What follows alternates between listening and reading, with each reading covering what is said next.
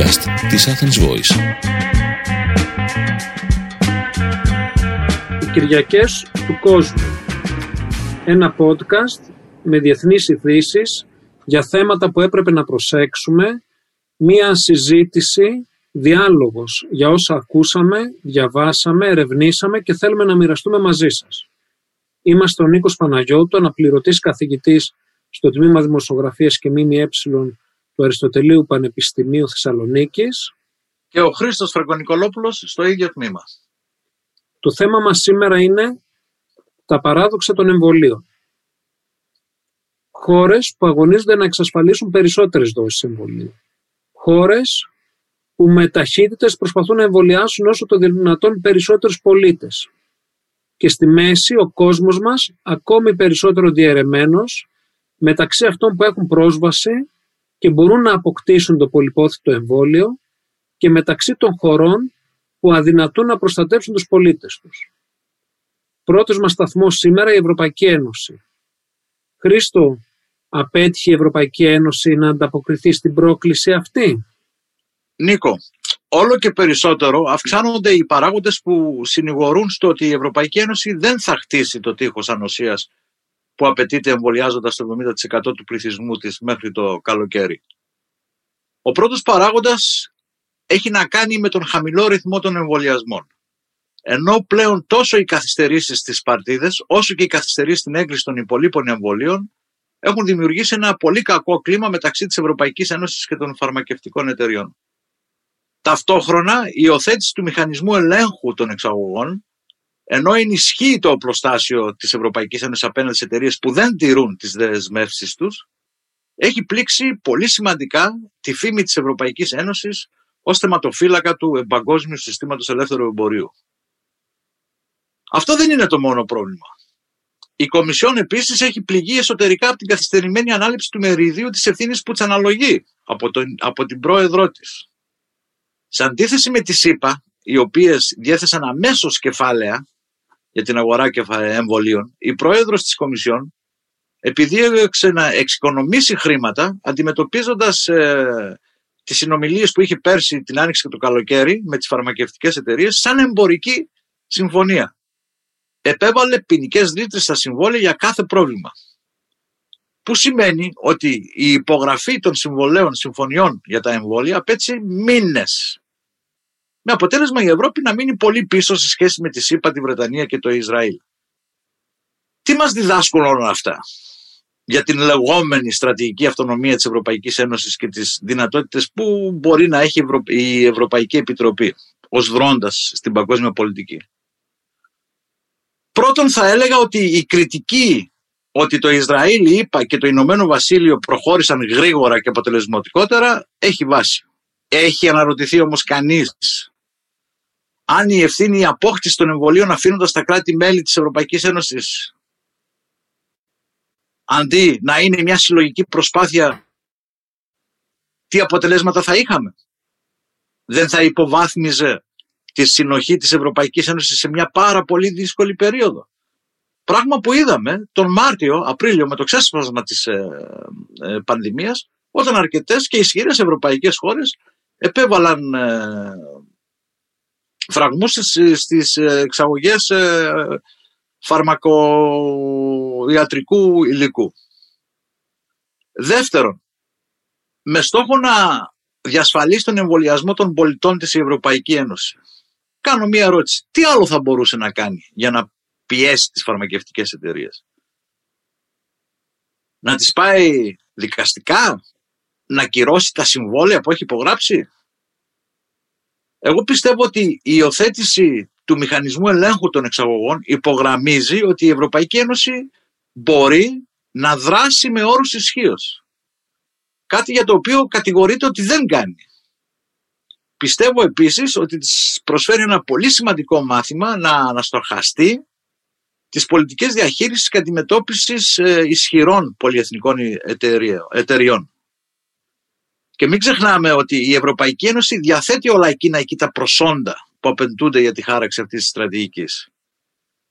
Όπως έχει σωστά ε, επισημάνει η Άννου, η Άννου Μπράτφορντ, ε, σε έναν κόσμο αυξανόμενης απογοήτευσης, σχετικά με τη διεθνή συνεργασία, η επίδραση των Βρυξελών, αυτό που στα αγγλικά η ίδια λέει Brussels Effect, έχει παραγάγει εντυπωσιακή συμμόρφωση, αν όχι συνένεση, σε κρίσιμα διασυνοριακά ζητήματα όπως την προστασία των προσωπικών δεδομένων.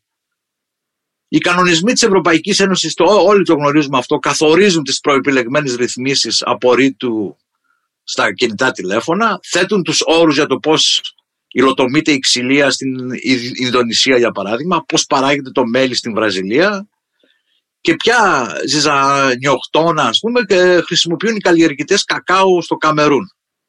Δηλαδή, οι ρυθμίσεις της Ευρωπαϊκής Ένωσης αποφασίζουν ποιος εξοπλισμός εγκαθίσταται στα εργοστάσια γαλακτομικών προϊόντων στην Κίνα, πώς η ιδιωτικότητα παρέχεται στους χρήστες του διαδικτύου στη Λατινική Αμερική και πάει λέγοντας. Που σημαίνει ότι επειδή η Ευρωπαϊκή Ένωση διαδραματίζει αυτόν τον ρόλο, όχι μόνο μπορεί να μεταμορφώσει τις διαδικασίες της παγκόσμιας διακυβέρνησης σε πολλούς τομείς, αλλά και ότι διαθέτει όλα εκείνα εκεί τα στοιχεία και τα προσόντα που θα της επιτρέψει να παραμείνει μια σημαντική δύναμη στην παγκόσμια πολιτική. Από την Ευρωπαϊκή Ένωση ας πάμε τώρα στο Ισραήλ Νίκο για να δούμε γιατί συνιστά το Ισραήλ ένα, ένα παράδειγμα, ένα επιτυχημένο παράδειγμα. Τι μπορούμε να μάθουμε ως χώρα; Ναι Χρήστο, το Ισραήλ είναι ένα πολύ πετυχημένο παράδειγμα καθώς έχει και αναλογίες ε, με τη χώρα μας. Μια χώρα δηλαδή που περίπου έχουμε το ίδιο πληθυσμιακό μέγεθος σε μόλις 30 ημέρες έχει κατορθώσει να εμβολιάσει περίπου το 40% των κατοίκων του, των πολιτών και μονίμων κατοίκων του. Και ακόμα πιο σημαντικό, το 70% της αρχικής ομάδας στόχου, του ιατρικού δηλαδή προσωπικού και των ατόμων που είναι άνω των 60 ετών. Πρόκειται για εκπληκτικούς ρυθμούς. Για να καταλάβουμε το μέγεθός τους, αρκεί να το συγκρίνουμε το γεγονός ότι οι ΗΠΑ έχουν καταφέρει να εμβολιάσουν περίπου το 2% του πληθυσμού τους. Υπενθυμίζω ότι το Ισραήλ έχει φτάσει στο 40%. Η Γερμανία, η Ιταλία και η Γαλλία οριακά είναι στο 1%. Πώς όμως επιτεύχθηκε αυτή, ε, αυτό το ποσοστό; Οι αρχές, ξεκινώντας από τον Πρωθυπουργό, έκαναν μια επιθετική εκστρατεία ενημέρωσης του κοινού για να ενθαρρύνουν τον εμβολιασμό. Ταυτόχρονα, η πρόνοια και επιμονή του Νετανιάχου είναι αξιοσημείωτη γιατί ανάμεσα στα άλλα έχει και πολιτικά ωφέλη. Στόχος του είναι το Ισραήλ, όπως διακήρυξε, να είναι η πρώτη χώρα στον κόσμο που θα νικήσει τον ιό και βολικά βέβαια γιατί στον, για τον ίδιο, καθώς οι βουλευτικές εκλογές στο Ισραήλ έχουν προγραμματιστεί το, για τις 23 Μαρτίου. Ταυτόχρονα όμως η επιτυχία αυτή οφείλεται στο μοναδικά εξατομικευμένο και πλήρες ψηφιοποιημένο σύστημα υγείας του Ισραήλ που παρέχει σχεδόν σε πραγματικό χρόνο πληροφορίες σχετικά με το εμβόλιο και την αποτελεσματικότητά του. Και ειδικά στις εταιρείες των εμβολίων που μπορούν να έχουν πρόσβαση σε ένα πολύ χρήσιμο υλικό για να μελετήσουν, για να περαιτέρω να βελτιώσουν την αποτελεσματικότητα των εμβολίων τους και ειδικά της Pfizer η οποία κατά κύριο λόγο είναι αυτή που προμήθευσε το Ισραήλ. Όλα τα παραπάνω δεδομένα για την εξέλιξη αυτή φυλάσσονται από το Υπουργείο Υγείας. Είναι όπως καταλαβαίνουμε ένας θησαυρός για τον έλεγχο της αποτελεσματικότητας του εμβολίου μεταξύ διαφόρων ομάδων και της σχετικής ποσότητας εμβολίου που απαιτείται για την αποτελεσματικότητά του. Μην ξεχνάμε ότι το Ισραήλ ήταν αυτό που από το εμβόλιο έβγαλε 5-6 δόσεις ουσιαστικά από την αρχή. Ωστόσο υπάρχει και το ζήτημα των Παλαιστινίων. Μέχρι πρόσφατα η Παλαιστινιακή Αρχή στη Δυτική Όχθη επέμενε ότι θα λάβει προμήθειες και από άλλες πηγές. Τώρα όμως απευθύνθηκε στο Ισραήλ. Πέρα από τις ειδικές και ανθρωπιστικές παραμέτρους του ζητήματος, δηλαδή της αναγκαιότητας του εμβολιασμού και των κατοίκων της ε, Δυτικής Όχθης, προκύπτει και μια αναγκαιότητα για το ίδιο το Ισραήλ από το γεγονός ότι δεκάδες χιλιάδες κάτοικοι της Δυτικής Όχθης μετακινούνται για λόγους εργασίας στο Ισραήλ. Κατά συνέπεια λοιπόν, το Ισραήλ αντιμετωπίζει το ίδιο δίλημα και την ίδια πρόκληση όπως και ο υπόλοιπος κόσμος, που έχει την ψευδέστηση ότι αν εμβολιαστούμε μόνο οι πολίτες μιας χώρας και, και κάποιες χώρες δεν έχουν πρόσβαση στο εμβόλιο, θα είμαστε ασφαλείς. Όμως αυτό όπως καταλαβαίνουμε είναι μια ψευδέστηση. Και αυτό μας οδηγεί στο τρίτο μας θέμα. Συνιστά Χρήστο το εμβόλιο έναν ακόμη παράγοντα που επιτείνει τη διαίρεση ενός ήδη τεμαχισμένου κόσμου; Σίγουρα. Βλέπουμε ότι από, τις, ε, από τα 12 δισεκατομμύρια δόσεις που μέχρι στιγμής έχουν υποσχεθεί να φτιάξουν οι φαρμακοβιομηχανίες μέσα στο 2021, τα 6,5 δισεκατομμύρια έχουν ήδη δεσμευτεί μέσω παραγγελιών κυρίως από τις πλούσιες χώρες. Ο Καραδάς, για παράδειγμα, έχει εξασφαλίσει πενταπλάσιες δόσεις από τον πληθυσμό του. Και το Ισραήλ, μια και το αναφέραμε το Ισραήλ, έχει πληρώσει περισσότερα από άλλες χώρες προκειμένου να εξασφαλίσει δόσεις του εμβολίου της ε, ε, Pfizer.